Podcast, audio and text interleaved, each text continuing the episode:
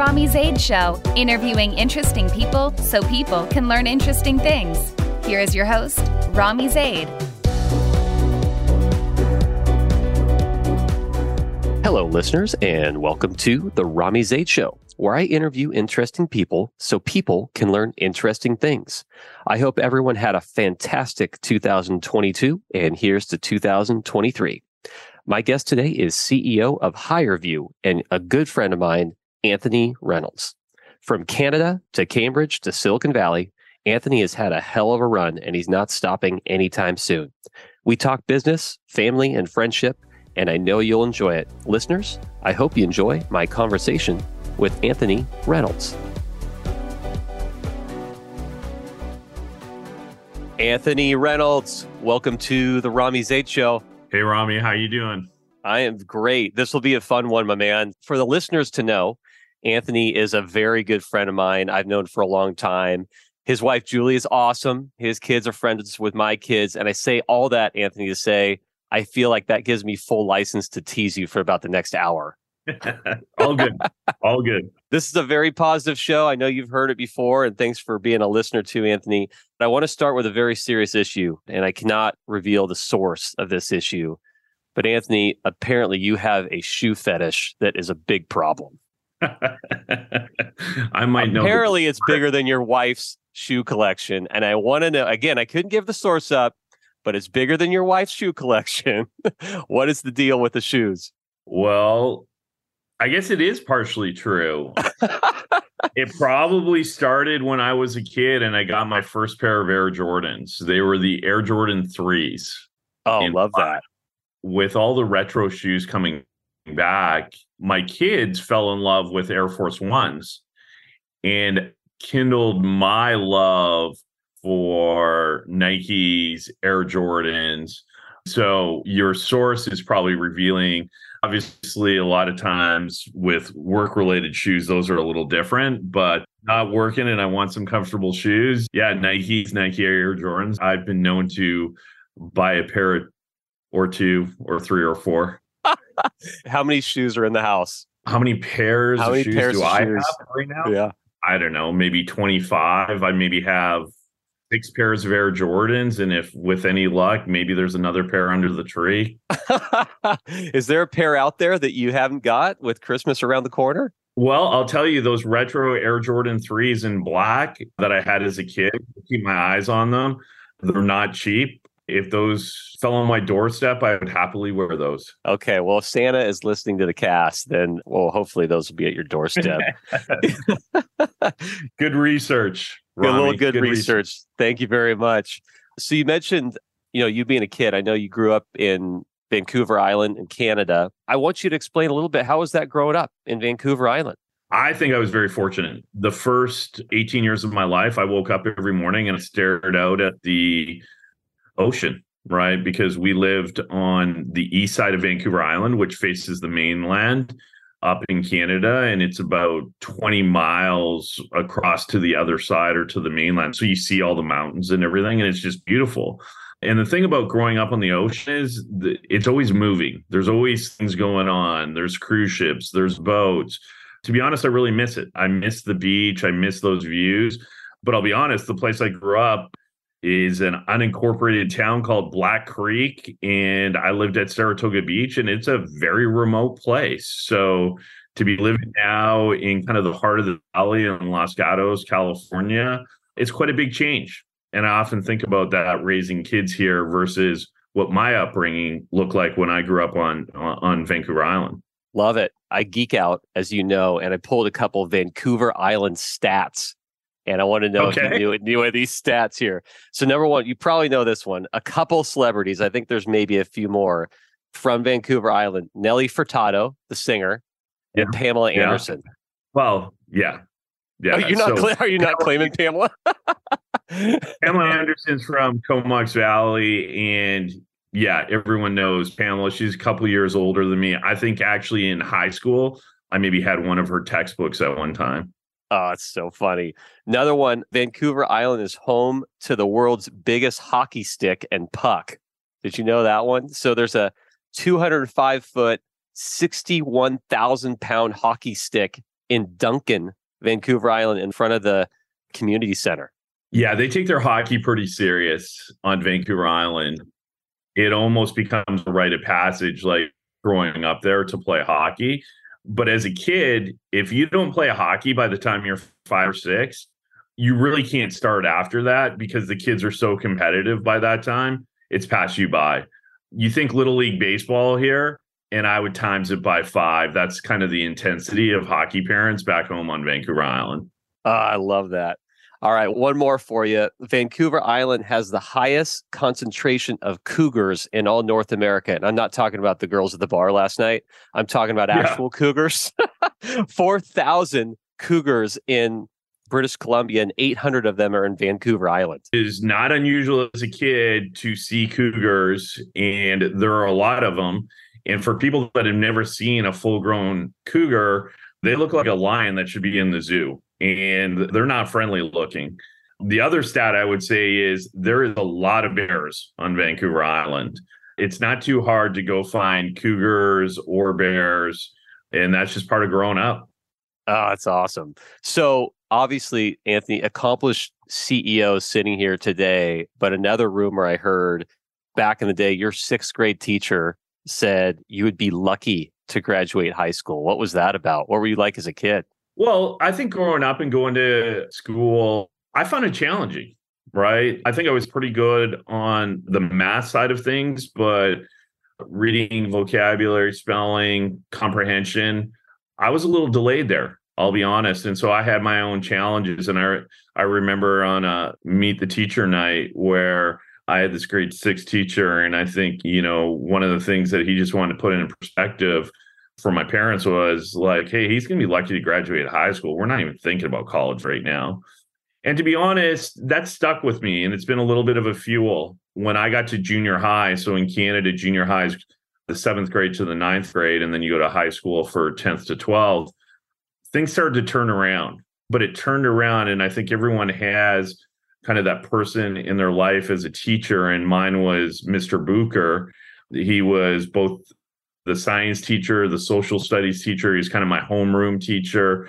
But he just got me really excited about learning and about reading, things that I had struggled with. And I also could relate to him on a kind of an athletic level because he was also very involved in the school sports programs, volleyball, and other things that I took an interest in.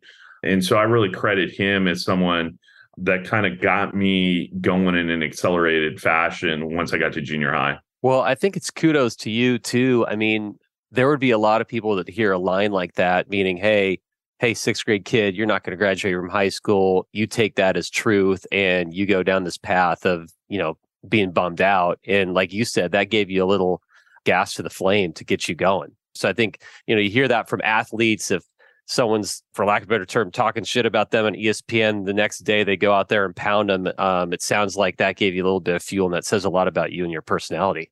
Well, and it also started my belief that you're given certain tools in life, but the mental aspect and the mindset is so incredibly powerful.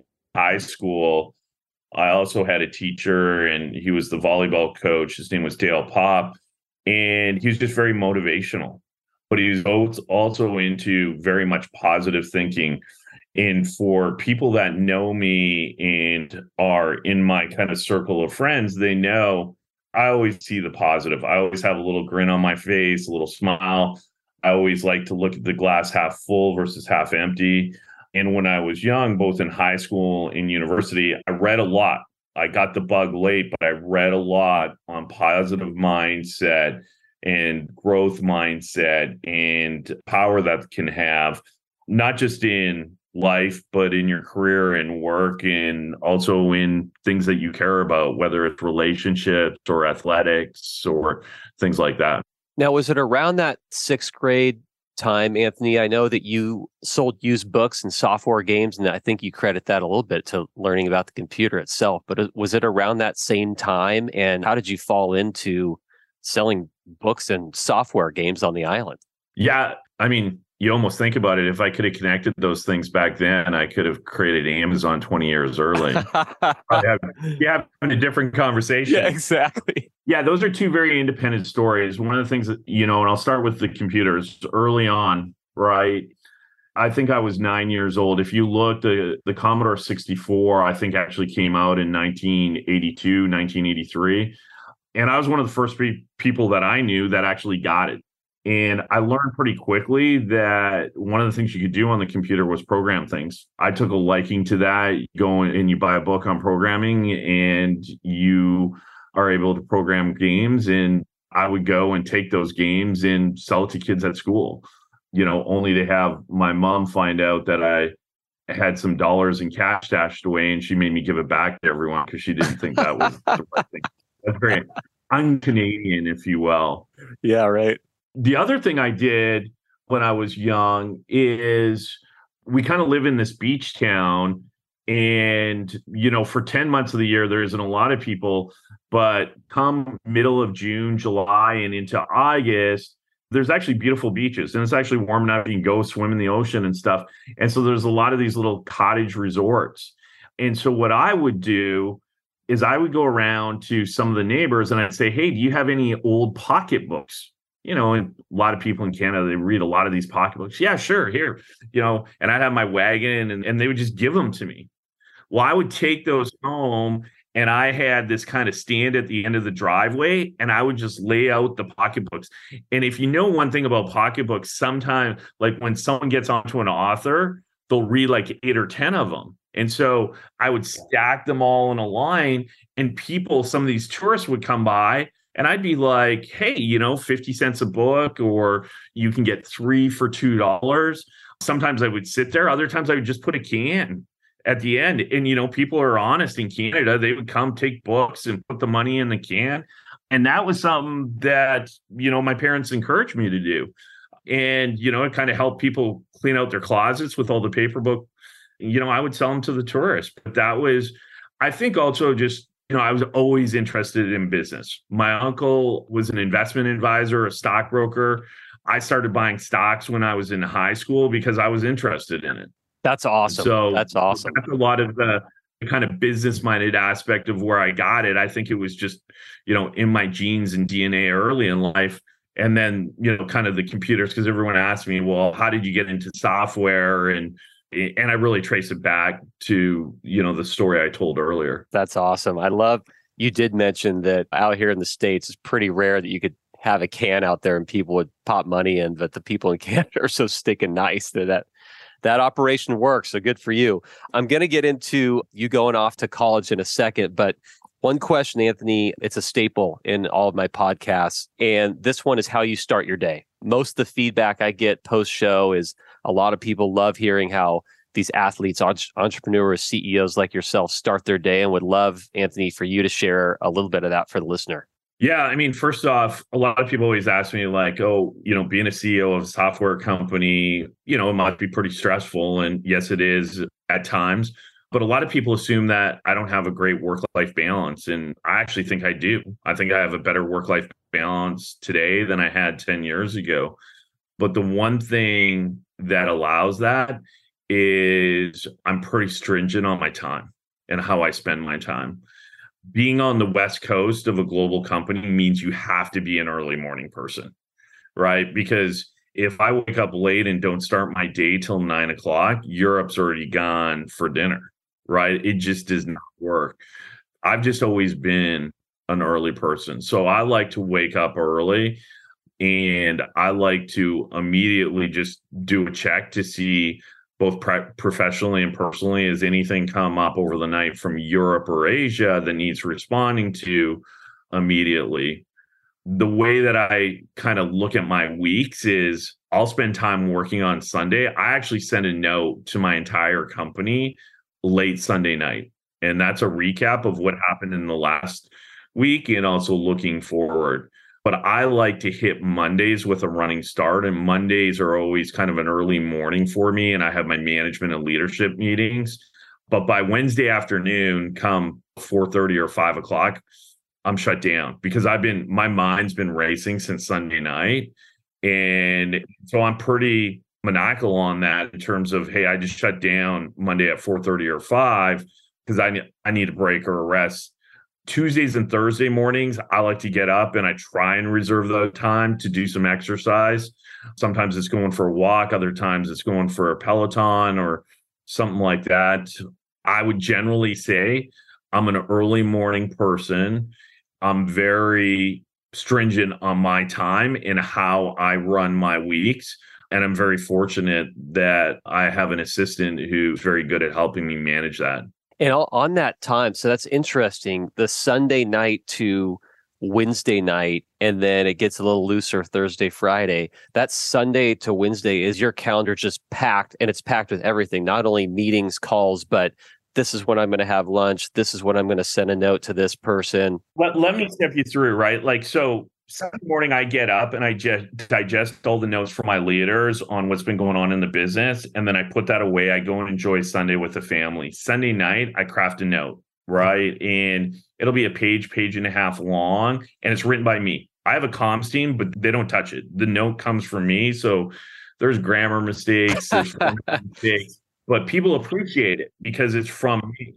Monday morning, but it also helps me focus on what do I need to get focused for Monday look, hmm. when you work in a company, there's 450 odd people when you include everyone at HireVue. The one thing for certain is I'll wake up Monday morning, I'll be surprised by something. Okay. And so I have a little buffer before I start my leadership meetings at 8:30. But Monday is always a very busy day. So by 4:30 or 5, I'm ready to shut down, do something, ha- have dinner, and enjoy my evening. Tuesday mornings, I like to start early, get some exercise in, but Tuesdays and Thursdays are already pretty busy days. Wednesday is always kind of like a full day, just end to end. Thursdays, as I mentioned, is hey, I like to do some exercise in the morning, go as late as I need to. Fridays, we have this thing at HireVue where every second Friday we do half day Fridays. Okay. But one of the things that I try to do is I try to not send any emails after my lunchtime on Friday because if I do that, then people feel like they need to respond to it. I also really don't work Saturdays, right? You know, it's one of those things I remember when I used to work as a company. I always hated it when I got that email from my boss or my manager Friday afternoon or Saturday morning.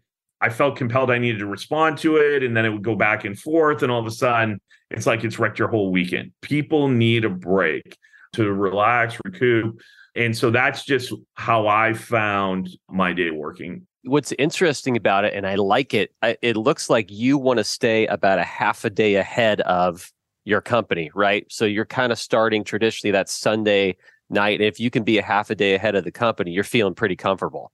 You got to hit with a running start because yeah, as a leader, that. as a leader, you've got to set the pace and you've got to set what's important, or you'll just be re- reacting to everything, right? And that's never look sometimes sometimes you're going to be in that spot but i like to lead from the front. And so i'm very stringent with my time. It requires that i get up early but i also have kind of this weekly cadence when i'm not traveling. And of course i do travel a bit less post covid but you know i would say from august to december this year i was probably traveling 35 40% of the time. Right. Thanks for sharing. I want to go back to vancouver island where not only did you graduate high school, so for, congrats for sticking it to your sixth grade teacher, but you went to the University of British Columbia and then shortly thereafter got your MBA at the University of Cambridge in the UK. So I'm curious, how in the world does a Canuck end up in the UK? Tell us about that journey. I went over to Vancouver. I did a business degree at the University of British Columbia. I went to work for an oil and gas company for two and a half years, and there were some great people there that I really enjoyed working with. But I learned pretty quickly that that was an industry that probably wasn't transforming or innovating. And that company got bought by another oil and gas company. And so I made a little bit of money from that. And so, as any wise young person does, they decide to quit their job and go traveling and spend all that money. Oh, yeah. yeah.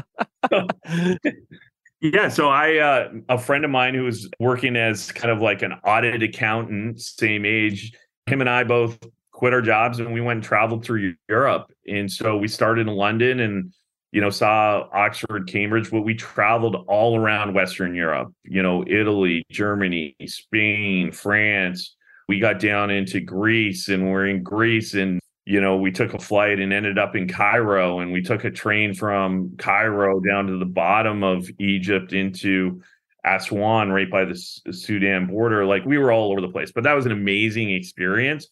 But coming back from that, I came back to Vancouver and that's when I really followed my passion and got back into software. I spent a couple of years doing that before deciding, hey, I should go back and do my MBA. And I knew if I did, was going to do my master's in business, I wanted to do it outside of North America. Cambridge was the spot, and it was just a remarkable experience to go spend a couple of years in Cambridge doing that. And outside of North America, on that comment, I guess why? You just wanted to get out of the States, or that trip with your buddy inspired you? Well, what inspired me is how different everything was. You know, I never left North America until I went on this traveling trip when I was you know, if you do the math, 24, I guess. I mean, I remember telling my parents, don't worry, you know, when I land, I'll give you a call, you know, only to land at Heathrow and think about going to find a phone booth and hey, there's a country code. I, you know, I didn't understand this. I didn't even know how to make a call. And then we get there and it's like, hey, I had to plug something in, and I'm like, wow, it doesn't even have the same outlet. I just assumed that was the same everywhere. Right. And so you start to pick up on these little things. And then culturally, when you're backpacking around Europe and you're meeting people from all different nationalities, you just realize how different the world really is. And so for me, you know, that backpacking trip was as much as a learning trip as it was a fun adventure which it was indeed. But I just wanted to expose myself to more of that change. And if you've ever been to Cambridge, it's just an amazing, amazing town with so much history. And it's a great place to go to school. I'm going to get back to business in a second, but on that backpacking trip, what was your favorite spot of all those places? Well, I really have a great appreciation for Italy. I've been back oh, many, yeah. many, many times. I loved Italy. Obviously, I loved Cambridge the most eye opening was probably the trip to Egypt, A, because it was unplanned, but B, you know, it was really my first experience of what life was like in a third world country and some of those experiences. Now, the fun thing is at the time, I had one of the first digital cameras. It was a Sony Mavica, and you took pictures on these little three and a half diskettes. I've lost a lot of things in my life, but I kept those diskettes and I recently, because I had some time, I took all those diskettes and I transferred them. So I have them all now in digital copy. So I can go and look at all these amazing pictures. I have thousands of pictures literally from this trip I took in 1998 across Western Europe. oh, that's so good. That's so good. You come back from Cambridge, and I read this before. In your words, you're about 28 years old now you're broke and you're yeah. renting a six by eight den from your buddy. How did you get back on your feet? And then how did you end up in Silicon Valley? Because you had this, you know, I'm looking at your career, Crystal Decisions acquired by Business Objects, Business Objects acquired by SAP. A few years later, you're at Altify, they get acquired by Upland Software. Now you're here at HireVue. But before all this happened, you're at BC with no money, great education, no money, great experiences. How did this leap to Silicon Valley take place? So when I was at Crystal Decisions and I decided to go get my MBA, the CEO of the company actually personally sponsored to pay my tuition. And all he asked on a handshake was that I come back for one year. So I came back to Vancouver to fulfill on that. Pretty amazing guy. His name's Greg Kerfoot. He's a software entrepreneur and he's just done a lot of things for the community. He keeps a very low profile. He's part owners with Steve Nash and the Vancouver Whitecaps, but an amazing guy. And I can only pay it forward because I could never pay him back for what, what he did for me. But I came back and, you know, as you do, you kind of couch surf and stay with friends for a while. And I had one friend who had just bought in a condo and he had this den and he needed some extra money. And so, as you said, you said it pretty quickly, but I kid you not, it was eight feet by six feet. I had 48 square feet. uh, and for a year and a half, that's kind of where I live. So I learned to live a very minimalist lifestyle. Yeah. Uh, I didn't yeah, there's nowhere for shoes in that place. You can't put no, shoes no, anywhere. no. there's not a lot of room for anything, but I had a great job. I was living in a great town and you know I was just really excited about life. And so you know funny enough the story is you know I saved enough money and I actually bought this was a big kind of apartment complex. I actually bought the apartment directly below him. Oh that's so good. Because I loved so it good. so much. I loved the place. It was just in a great place and it was a great after a few years I was so I stayed there for about a year and a half. Then I moved out. I rented my own place for a while, saved up, and then I was able to buy a place uh, directly below him, which is, you know, at the time was a good achievement for me. And at what point, Anthony, was the move to Silicon Valley? Because at this point, you've yeah, done, so Cal- yeah.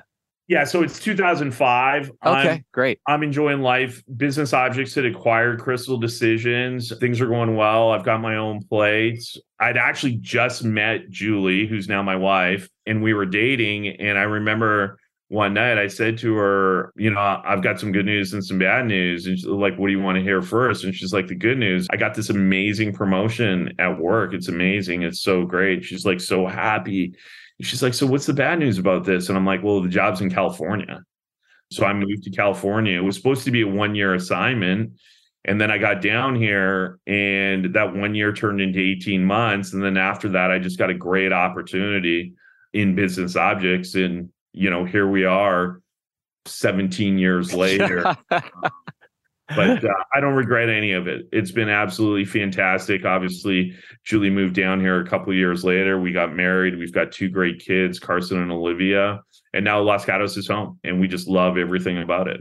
I love that. On a career topic, do you look back, Anthony? Because I, I mean, I look at your career in envy because you've been blessed with being in some good positions at some good companies with some good people around you. And I know that's a testament to who you are and who you surround yourself with. But when you look back at your career, was there some tipping point or major moment for you that you can go back and go, you know what? I'm glad I made this decision because it paved the way for X. Yeah, definitely the move to California. I came down here to be the executive director to the CEO of Business Objects, which at the time was a publicly traded company. And the guy's name was John Schwarz. And that experience was just incredible. I think that job in and of itself helped me leapfrog my career maybe five to 10 years. But the experience and what I learned from him was just amazing. And he still continues to be a mentor to me today. And nothing but great things to say about everything he did for me. And obviously today, my family and getting me set up in Silicon Valley. Love that. Good to hear it. I know you've been heard to say goal setting is important. You talked about positive mindset earlier in the podcast, but on goal setting, because I'm very much a goal setter myself, what are some things that you do, Anthony, both I'll say personal and work, whichever one you want to pick, or both that you feel are valuable? Yeah, I mean, look, the world we live in today, I use this analogy we play at work and we work at home. And so, even within HireVue, my current company, we talk a lot about people, both in the context of at a personal level as well as a professional level. And so, I think it's important to have goals in each. And I think the important aspect is also when you write them down, that goal is a contract now that with yourself, right? I was listening to a podcast of the late Kobe Bryant, and he talked about the contract he made with himself and that he couldn't break that. And, and so writing down your goals is extremely important. Number one. Number two is tell people around you that you trust about those goals because people you trust will hold you accountable to them. Right. And so, whatever those goals are. And don't be scared to have to change or pivot those goals right? Because things change. But look, having goals are better than not having goals, right? Even if you have to change them. And that's what I tell people all the time. At work, I get people to set, you know, work related goals, but what I tell them is, look, set two or three goals. You know, we've all been in those environments where someone said, "Hey, we need to see 10 different goals from you." And it's like, "Okay, well, that kind of takes the point away." Right? I'm very big on focus right? What are the two or three things you really want to work on and stick to a plan on it? Love that. On positive mindset, you said you used to read a lot on that, or maybe you still do. Is there anything specific you do in that regard, like uh, meditative or are you continuing to read books on positive mindset? Or is there something that you're doing, Anthony, you can share with the listeners that may be valuable? Yeah, I mean, look, I still, you know, read a lot on it. I don't practice meditation. I have done aspects of what I would call visualization around things and seeing the future and believing it and rehearsing it. And maybe if I'm going to have to do a keynote, I'll rehearse in my mind exactly what that keynote looks like. And it'll feel like I've done it a bunch of times before I actually do it. So, some of that, what I would call more visualization, I think is important. The other thing that I will say is I surround myself with people that are positive. I know the world isn't perfect and there's always times when, you know, things happen, but I always try and see the positive in it and I generally enjoy surrounding myself with like-minded people that are generally positive in life. Love that. I think the Canadian helps as well, right? In there that you guys are so stinking nice. I actually a Canadian fact I hear, you can fact check me is if a Canadian apologizes three times, the Maple Fairy brings a hockey puck signed by Rick Moranis. Is that right? Or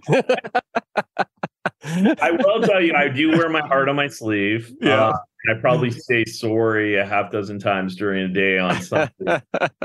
and I will tell I, I don't know what it is, but I can walk down a street anywhere in the world. And it's like, it's not like I'm a small guy. People will come up to me of all ages and ask me for directions. I must look like the most harmless person in the world because it doesn't matter if I'm in San Francisco or Sydney, Australia. People just feel comfortable being like, "Hey, do you mind if I ask you a question?" You know, I get it all the time. And now that I've said it today, I bet I'm going to go out this afternoon and someone's going to ask me. Uh, oh, I love it. oh, that's so good. Anthony, it's time for some rapid fire. Are you yeah, ready for some fun go. rapid fire stuff for the listeners? Okay. Yeah. Number go. one, a walk up song. Major League Baseball players, and I've had the benefit listeners of coaching Anthony's son Carson, which, by the way, he's a, a mini me of you in Little League. But Major League batters, when they go up to the plate, they have a walk up song, bat in their hand, get them jacked up. Anthony Reynolds, what is your walk up song? I'm going old school. I'm going right to Thunderstruck. Oh yeah. get the beat going and you're walking up. Okay.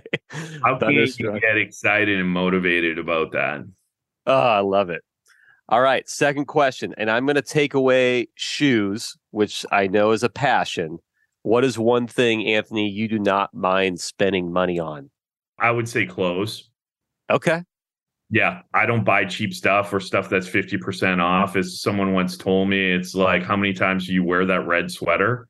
You yeah. know, never. Don't buy it because it's 50% off. So I tend to buy good stuff because I think it lasts longer and I think it looks better. So I'll tell you on, on the shoe topic, going back to that, when I was in B school, I remember my first day of finance class, the professor got up and he said, Listen, I'm going to tell you every which way to save a penny, invest, all those things. But he said there's two things you never skimp on.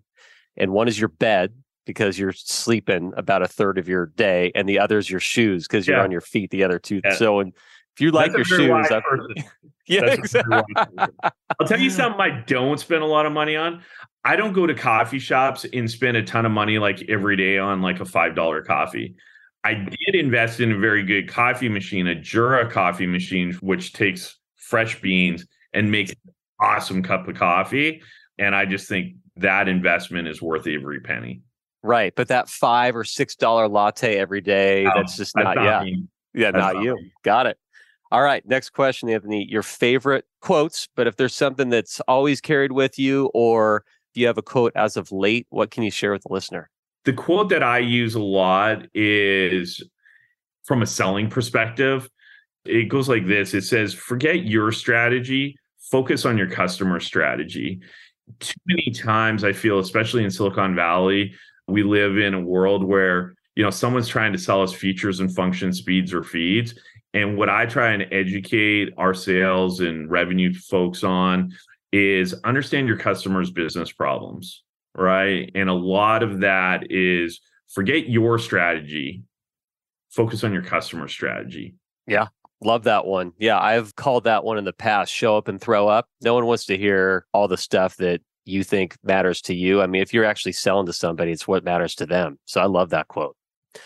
Okay, next one. Favorite sport coming from Canada. I would have a guess, but now you've been in the US for 17 years. So what would your favorite sport be?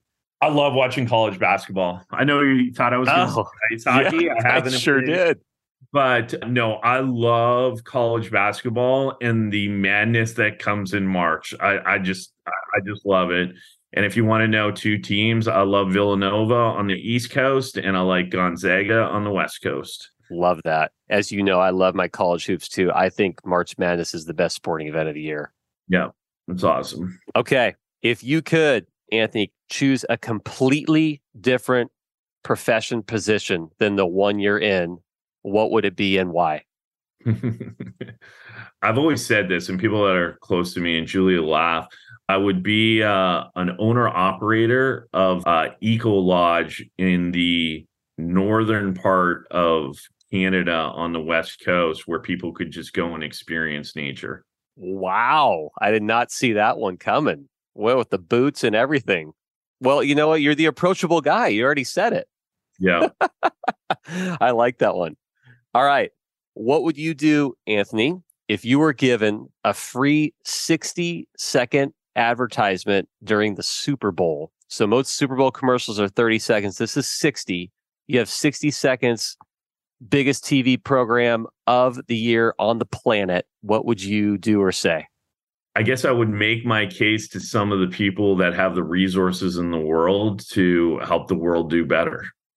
Right? It would be from Elon Musk to Jeff Bezos to Bill Gates to all these people. And I know they already do a ton of stuff, but a lot of the things going on in the world today, there's a disproportionate amount of wealth among a closely held group of individuals that I think could help solve a lot of problems and just make the world a better place. So I'd probably appeal to them. Good answer. I'm going to get a call from Elon now because of you, but good answer. All right. I mean, he Yeah. had his, he had his chance to, you know, take six billion dollars and solve the food shortage a year or two ago. You remember that, right? Yeah.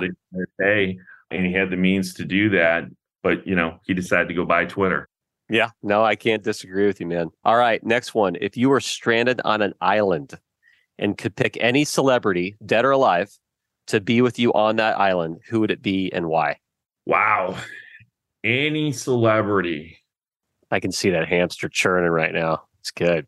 you know, forget about the celebrity. I have a pretty close relationship with all my family, but the person I never got to meet was my grandpa on my mom's side. He passed away before I was born. And if you give me that one wish, I just like to spend time with him. Why is that? What about him? I guess what you've heard about him makes you say that would be my my answer.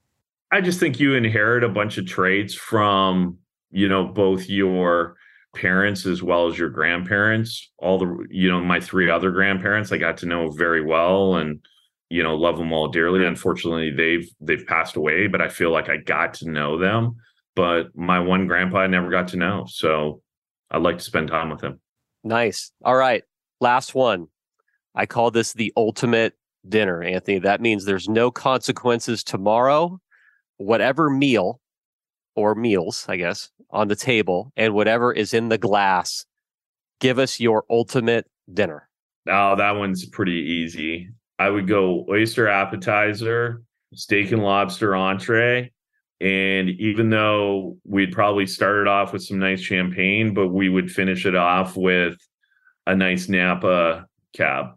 Is there a Napa cab that sticks out to you right now or in the past I mean, there's lots. that you can remember? Yeah. Alpha Omega is a good one. Quintessa is a good one. A decently drinkable one that I've always just enjoyed has been Silver Oak. I like that. So, as one of my uncles always told me, is like Anthony, anyone can go in, you know, pay a couple hundred dollars for a good bottle of wine. You know, go find a good one for thirty dollars, forty dollars. And so I've been experimenting with that a little bit lately and looking at Italian Barolos, which is a great wine, a little softer to drink. if you listen to this and you have a great Italian Barolo that you would recommend, send it my way. Love that. Love that. And so as far as the steak goes, is there a restaurant out there you've been to that that's got a steak you'd be like, oh man, that's the one I want? Or is this, you know, you at home on the grill in the backyard? Actually, so we got a great grill in the backyard. You mentioned my son Carson, who's 12. I've taught him how to cook a steak. He does a fantastic job. I love that. It's not the quantity, it's a quality. So, you know, a real nice filet and he has a whole way to cook it. And yeah, I would say that would be my favorite. Oh well, next time he's cooking it, I'll come over. Yeah, yeah sounds good. Anthony, it's been a great hour, my man. I knew it would be. Like I said, you're a good friend. Is there anything you want to leave the listeners with? Because I know you've already given them probably ten things to take with them as far as inspiration. But anything you want to leave the listeners with? No, I think look, you know, be passionate about what you do. Hard work does pay off in the whole thing around positive mindset, growth mindset, it's been a, huge part of my background, both professionally and personally. And, you know, I think those are those are things to live by. Love that. Thanks again, Anthony. Next time I see you, I'm bringing a Barolo over. We're going to share that thing. I love it. Thanks, Romy. Thanks so much for the time. All the best. Thanks again, listeners, and I hope you enjoyed that conversation with Anthony Reynolds. You can find Anthony on LinkedIn or at HireVue, that's H I R E V U E dot com. And you can find me at my website, romyzeid.com. That's R O M Y Z E I D dot com. Thanks again for listening, everyone, and I hope you all learned something interesting.